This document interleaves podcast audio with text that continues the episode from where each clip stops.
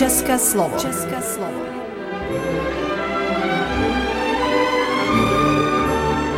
Vysílání pro českou menšinu v Srbsku. České slovo.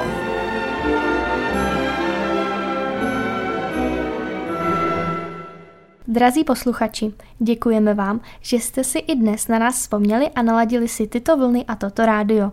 A to ať už posloucháte živě nebo z záznamu. V následující půlhodince vám přejeme hezký český poslech. České slovo. České slovo.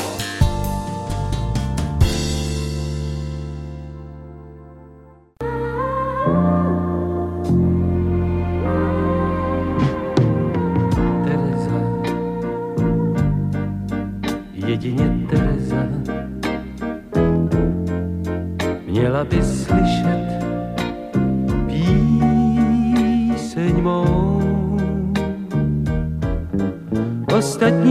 prominou,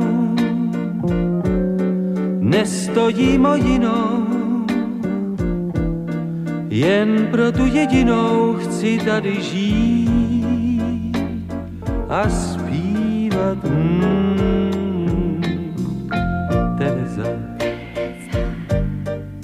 jedině Tereza, je toho pravou příčinou, že tady statečně, hrdě a zbytečně do větru zpívám píseň svou. La, la, la, la, možná za rok, za dva, že poznám, kdo měl její směvy rád. Láska, že je sladká a hrozná, když se dostaví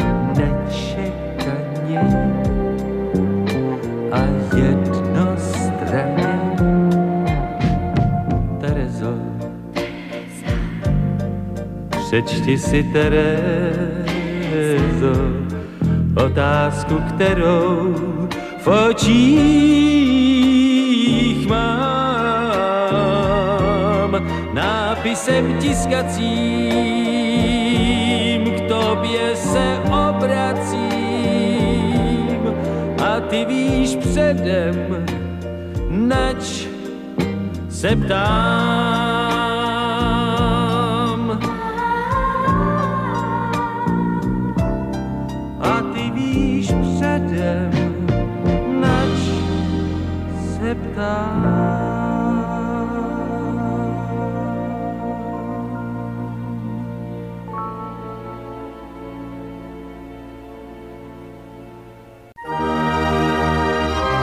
České slovo.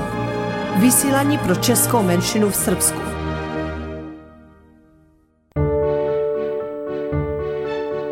Český příběh. České mediální centrum. Český příběh. Projekt Český příběh je spolufinancován Sekretariátem pro kulturu a veřejné informování autonomní oblasti Vojvodina. Vážení posluchači, v rámci projektu Český příběh pokračujeme s vysíláním seriálu. Je to pořad, do kterého budeme zvát zajímavé hosty, kteří mají krajanské tématice co říci. Dobrý den, vážení posluchači. Dnes máme tu čest přivítat ve studiu dva vzácné hosty, docenty Lenku a Marka Jakoubkovi, vysokoškolské pedagogy a především baratele. Mezi jejich témata patří mimo jiné i česko-bulharské vazby, zejména pak se zaměřením na jedinou českou obec v Bulharsku Vojvodovo. Od mikrofonu zdraví Marek a Kristýna Veverkovi. Přejeme vám příjemný poslech. Tak já se hnedka na začátek zeptám, odkud pocházíte?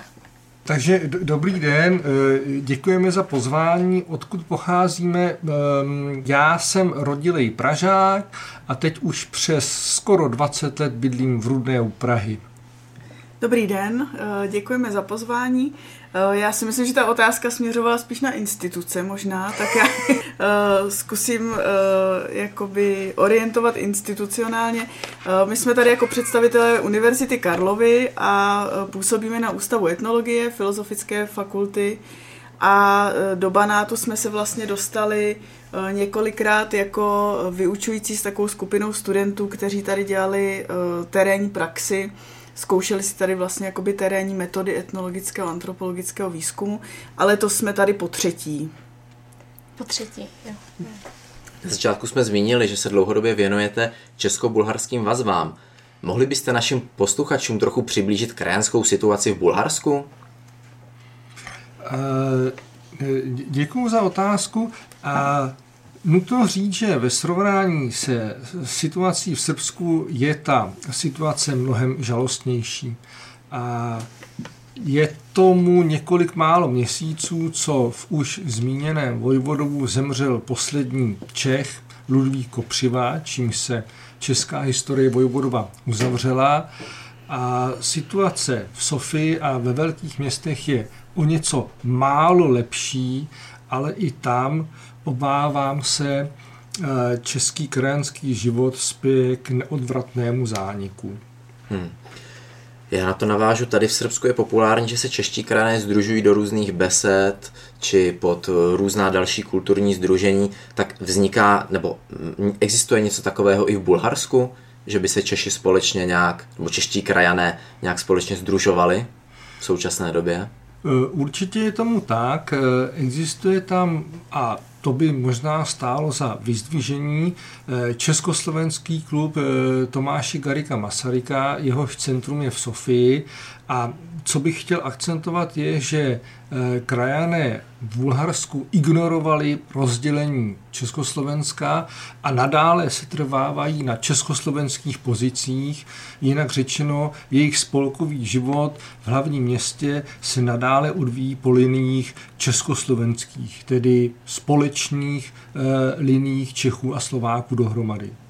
A jestli k tomu můžu eh, doplnit ještě, tak eh, mně se zdá, že v Bulharsku vlastně ta spolková činnost začala velmi dávno, už na, jako na přelomu 19. a 20. století tam vznikaly ty první spolky, spolek Čech, Sokol tam byl, eh, Československá beseda, která se nerozdělila, jak říkal Marek, a další spolky a byla velmi bohatá a Češi mají v Bulharsku jakoby výbornou pověst. Jo. Je to jedna z mála zemí na světě, kde Češi jsou považováni za takové jako nositele civilizačního pokroku, že tam přijedete a oni prostě vás mají rádi, protože Čechy tam všechny, eh, všichni znají, Češi tam prostě zakládali všechny možné odvětví průmyslu, od cukrovarnictví přes pivovarnictví, nevím, až po uh, další da, odvětví, třeba uh, vědecká, uh, jako uh, architekturu, archeologii a podobně ale zároveň eh, po válce vlastně došlo k reemigraci. Eh, většina té vesnice, kde my jsme dělali výzkum toho Vojvodova, vlastně reemigrovala do tehdejšího Československa, což bylo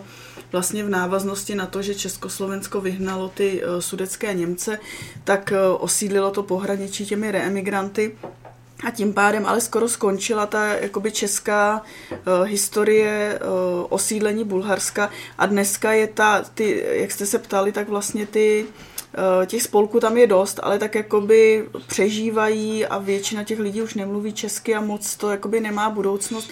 Zatímco tady v Srbsku se mi zdá, že celkem, že to není tak probádané jako v tom Bulharsku, ne, nepsalo se o tom tolik, ale zdá se mi to ta komunita taková životaschopnější, že těch lidí je tady víc a že vlastně ty aktivity i těch spolků, co tady sledujeme, jsou, jsou jako poměrně eh, velké. Naše posluchače možná i zajímalo, jak se vlastně Češi v Bulharsku vzali, odkud přišli.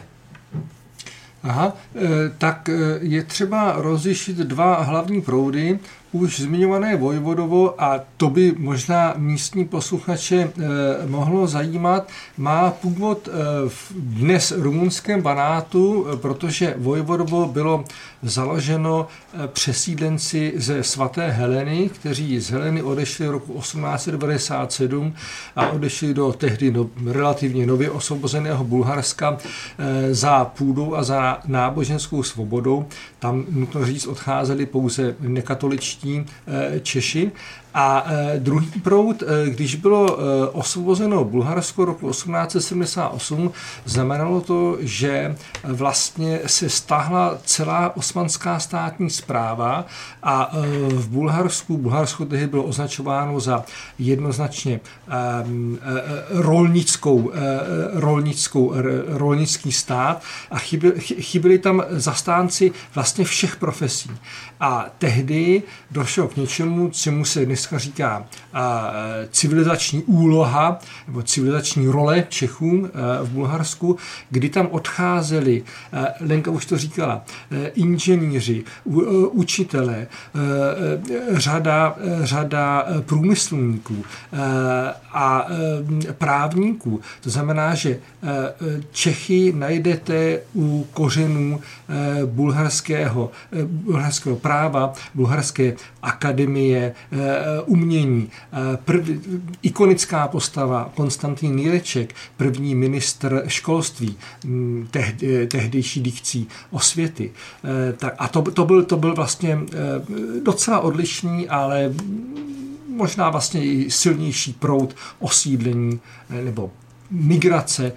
Nezapomeňme, že tehdy ještě samozřejmě Česko neexistovalo. Byla, eh, eh, Bulharsko bylo osvobozeno v roku 1878. Eh, do vzniku Československa bylo ještě tehdy docela dlouho. A je třeba říct, že pro řadu zejména průmyslníků a řemeslníků to byl nový trh Jo, oni odcházeli tehdy do e, svobodného státu, kde, kde se mohli realizovat. Zatímco e, v Rakousku, Uhersku byla ta situace pro ně vzhledem k stávající konkurenci mnohem, mnohem komplikovanější. Tak já bych se chtěla zeptat na to Rumunsko. Ty už to vlastně konec konců zmínil, že Češi teda žijou jak na spoustě místech na světě a mě by zajímalo, proč vlastně to Rumunsko je takové populárnější. Nejenom v té vědecké sféře, ale i té turistické. Čím je to vlastně způsobeno, že to Rumunsko je takové nejznámější u nás v Česku? Tak já bych možná jenom doplnila ještě uh, Marka v návaznosti na tu otázku. Uh, to Rumunsko vlastně bylo osídleno jako součást vojenské hranice, že bylo to součást tehdy rakouské uh, monarchie a Češi, stejně jako Němci a další jako části obyvatelstva se uh, stěhovali vlastně na do hraniční oblasti rakouské monarchie a měli tvořit takový jako nárazníkový pás před osmanskou říší. A tehdy vlastně byl osídlen ten rumunský banát, odkud potom odešli, jak říkal Marek, kolem roku 1900 Češi do Bulharska, ale zároveň vlastně takhle vzniklo i to osídlení dnešního srbského banátu, protože to Rumunsko bylo takové jako nehostinné, že jo, vysoko v horách, eh, to zemědělství tam, tomu se tam moc nedařilo, takže ti lidé hledali jakoby lepší životní podmínky a osídlili tyhle ty nížinné oblasti, ta, kde se teď vlastně nacházíme kolem Bele cerkvy, kolem Vršce a založili ty eh, vesnice, kde žijí Češi eh, dodnes.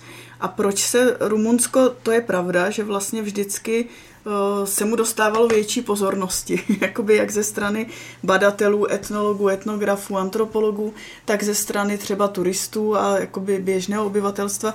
Já si myslím, že jedna jako část té odpovědi je v tom, že je tam ta krásná příroda, že to je prostě v těch vysokých horách, že ty lidi to tam táhlo, oni si to trochu jako romantizovali a ti čeští etnografové v 60. 70. letech a vlastně všichni, kdo navazovali pak na ně, v tom hledali takovou tu jakoby tradiční českou vesnici, jo. trošku tam byla taková ta romanticizace, že to je vlastně ta autentická tradiční česká vesnice, že tam můžeme pozorovat to, jak se žilo v Čechách před 100 a více lety a trochu to budou asi nějaké jako prozaické důvody.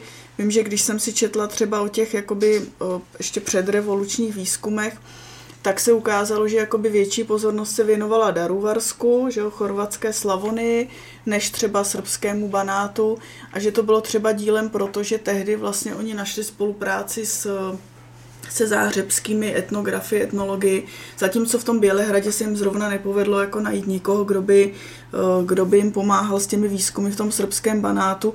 A možná to je tím, že ty eh, populace, jakoby ty české krajenské populace v Rumunsku, v rumunském banátu a v tom chorvatském Daruvaru jsou početnější, vždycky byly početnější, tak to možná jakoby lákalo víc tu pozornost těch, eh, těch badatelů. A ta současná větší pozornost si myslím, že je prostě taky součást marketingu trošku, že se to jakoby víc prostě více reklamy, že jo, najdeme, teď se tam realizuje ten festival Banát a lidé prostě se naučili jezdit do toho rumunského Banátu a o tom srbském se moc neví, což je možná i dobře, jako. Mnozí místní se domnívají a tak nějak nám průběžně i tvrdí, že česká menšina v Srbsku nakonec zanikne, že, že mladí nebudou chtít mluvit česky a podobně. A tak by mě zajímalo, co si o to myslíte vy, že opravdu jestli jako zánik češtiny znamená zánik i toho krajenství tady. Já myslím, že tady eh, je třeba, nebo eh, se, se nabízí eh, srovnání se Severní Amerikou, kde se už dávno těmi jazyky původní vlasti nehovoří. Tam vlastně Norové, Němci, Češi, Italové dávno nemluví odpovídajícími jazyky, a přesto se cítí být součástí odpovídající e, krajanské komunity. E, tam je ta, jak se mu říká, hyphenated identity, to znamená, že oni jsou čechoameričané, italoameričané a celá ta, e, celá ta problematika se posunula do symbolické roviny toho, že ti lidé se považují za někoho bez ohledu na to, že ten jazyk tím jazykem nedisponují. Já myslím, že tohle je přirozená vývojová fáze, ke které směřuje i vývoj eh, v Srbsku a nutno říct, že není třeba se toho obávat. Eh, to znamená, nic se nestrácí, ta věc se transformuje. Možná, že stojíme na Prahu nové epochy, ale eh, která se nese nové výzvy, nové možnosti, ale dívat se na to jako ztrátu samozřejmě lze, ale, ale je třeba pochopit,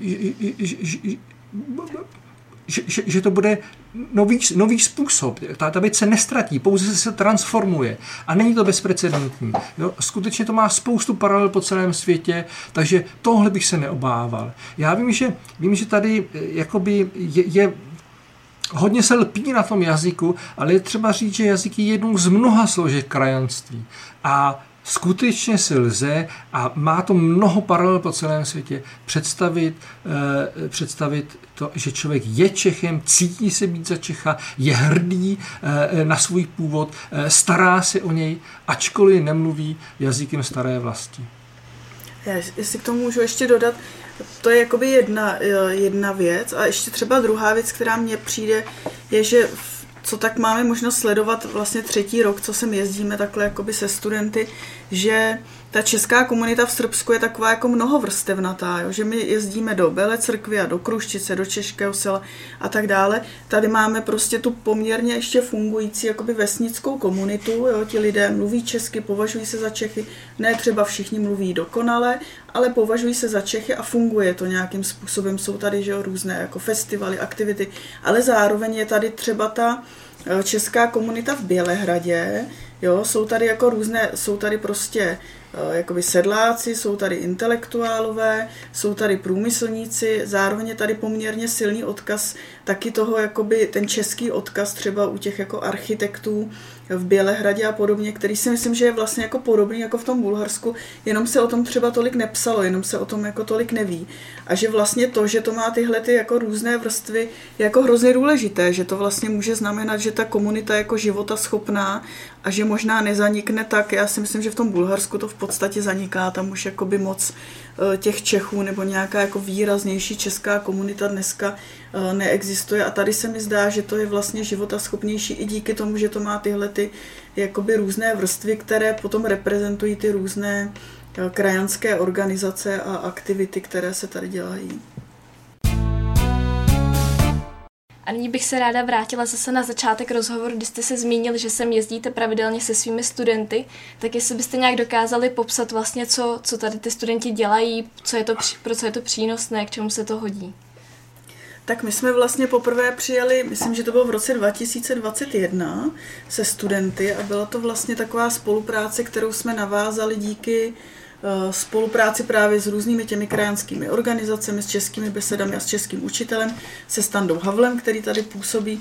A eh, přijeli jsme vlastně se skupinou studentů, kteří vlastně měli si tady vyzkoušet, my tomu říkáme jakoby terénní výzkum nebo terénní praxe, měli si vyzkoušet takovou jako typickou antropologickou metodu získávání dat, kdy vlastně člověk se má jakoby stát součástí nějaké té místní komunity a získat od nich eh, vlastně ten jejich způsob pohledu na svět, na život a měli si tuhle tu metodu vyzkoušet. Zároveň si myslím, že velkou roli v tom hrálo to, že to bylo po těch dvou letech té covidové pauzy, takže jsme měli obrovský zájem a všichni chtěli jet někam do terénu a bylo vidět, že jsou úplně jako lační jako jakéhokoliv toho lidského kontaktu, takže jsme měli nakonec asi 25 studentů a právě hlavně díky spolupráci eh, se Standou Havlem, s místním učitelem, se ti studenti dostali k těm konkrétním rodinám a zjišťovali, eh, měli jakoby různé témata, různé výzkumné otázky, eh, na které se zaměřovali. Zaměřovali se třeba na materiální kulturu,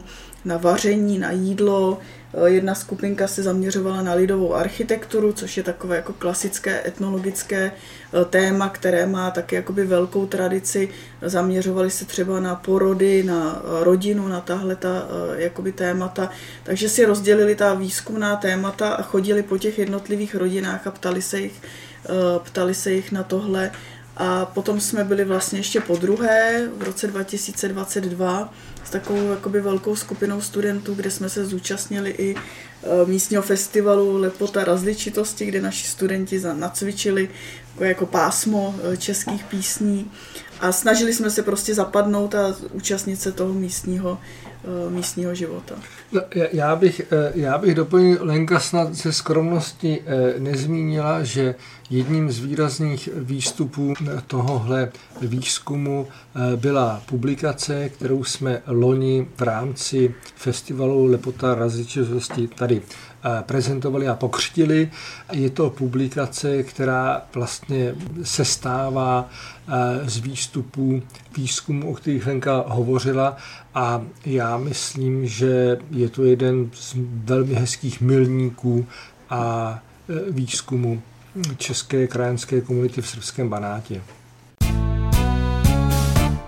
V návaznosti na to mě napadá, dovedete si představit srbský banát jako, řekněme, nějaký prostor pro další své bartelské zaměření, po případě jako nějaký prostor, kde by studenti mohli dále navazovat na tuto činnost, která už před těmi třemi lety nějakým způsobem započala a má tady i u místních krajanů nějakou, řekněme, pozitivní odezvu. Tak já si myslím, že všechny tyhle aktivity jsou strašně důležité jako pro obě ty strany. My jsme třeba navázali Eh, spolupráci v rámci eh, programu Erasmus, že, což je evropský program pro výměnu studentů, tak jsme navázali, eh, uzavřeli jsme smlouvu s Českou národní radou a Karlova univerzita Česká národní rada, kdy vlastně naši studenti, jak vy velmi dobře víte, jezdí na stáž do srbského banátu, tak já bych byla ráda, kdyby tohle to pokračovalo, protože si myslím, že vlastně každý člověk, který se dostane, jednak pro ty studenty, že je strašně důležité, že se dostanou do terénu, mají nějakou jakoby osobní zkušenost a i pro eh, vůbec jakoby tu, jakoby ten život té české komunity, že každá takováhle vazba na nějakou jakoby další instituci, na univerzitu, to, že se sem dostanou další lidé, má jakoby uh, hrozně velký význam. Takže já doufám, že tohle to bude pokračovat a že vznikne třeba ještě další spolupráce, jakoby výzkumná, eh, výměna mezi uh, univerzitou a těmi místními krajinskými organizacemi. Já vám oběma moc děkuji a možná už na závěr bych se zeptal, co byste vzkázali českým krajinům v Srbsku? Eh, no, eh, děkuji za otázku. Eh, víš, Marku, to je jak, to je jak, ve, jak ve fotbale. Fandit si musíme sami, nikdo jiný nám fandit nebude. Takže držte se, je to na vás. Bohužel to nikdo jiný než vy nemůže vzít na svý bedra a je to pouze na vás a česká přítomnost v Srbsku je, je něčím, co jste zdědili, eh, co jste převzali a co musíte udržovat dál, protože nikdo jiný to neudělá. Já bych jenom dodala, že ať zůstanou takový, jací jsou, protože to je prostě všechno, co potřebují, už tady je a to, co se tady děje, je skvělý, takže já si myslím, že když to takhle bude i do budoucna, tak to bude super. Názory vyjadřovaní v podporovaném mediálním projektu nutné nevyjadřují názory Sekretariátu pro kulturu a veřejné informování autonomní oblasti Vojvedina. Vážení posluchači, slyšeli jste seriál Český příběh. Děkujeme za pozornost a naslyšenou. Český příběh Projekt je spolufinancován Sekretariátem pro kulturu a veřejné informování autonomní oblasti Vojvodina. Produkce České mediální centrum Bela Crkva.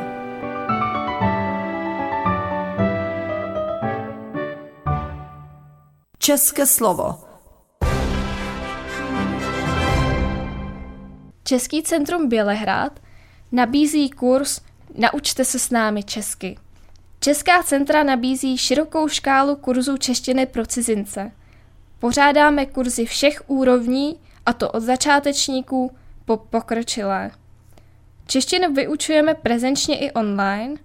Naše kurzy navštěvuje každoročně až 2500 studentů. Po celém světě s námi dlouhodobě spolupracuje více než 80 lektorů češtiny. České centrum organizuje kurzy pro začátečníky, mírně a středně pokročilé. Výuka probíhá v malých skupinách od 6 do 12 účastníků. Naši lektoři mají výbornou kvalifikaci a bohaté zkušenosti s výukou češtiny pro cizince. Pro potřeby kurzu se používají aktuální učebnice a doplňující výukové materiály. Nabízíme i další služby, jako jsou kulturní akce, knihovna, individuální kurzy, které studium českého jazyka usnadní. České centrum Bělehrad nabízí možnost získání certifikátu CCE českého jazyka. Oficiální zkouška je organizována ve spolupráci s Ústavem jazykové a odborné přípravy Univerzity Karlovy v Praze, jinak také známé jako UJOP.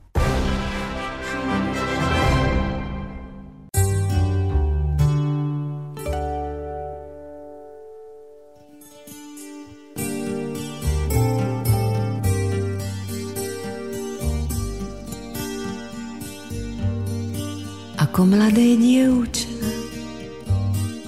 Už je to za nami. Po stromoch som liezla s našimi chlapcami. A vždy, keď na strome zlomili halúsku, házali mi chlapci čerešne za blúzku. Keď boli zvedaví, čo to mám pod blúzkou, odháňala som ich zelenou halúskou. Ubránila som sa viac menej úspešne. Nikto nesmel siahnuť na moje čerešne. Neverte mládencom, keď sa vám zapáčia, viedia vám všetky čerešne z koláča. Chlapci neublížia, kým hľadia zo stromu, keď zoskočia dolu, čakajte pohromu. Keď sa na vás chlapec zadíva uprene ako tie čerešne budete červené. Keď sa na vás šuhají usmeje pod fúsky, rýchlo vyberajte čerešne spod blúzky. Čerešne sú zrelé a blúzka triúska nič vám nepomôže, zelená halúška.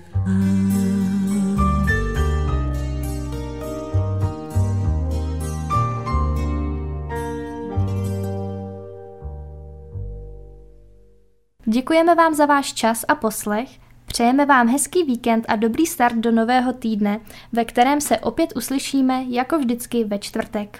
Naslyšenou. Redaktor pořadu Jaroslav Bodnar.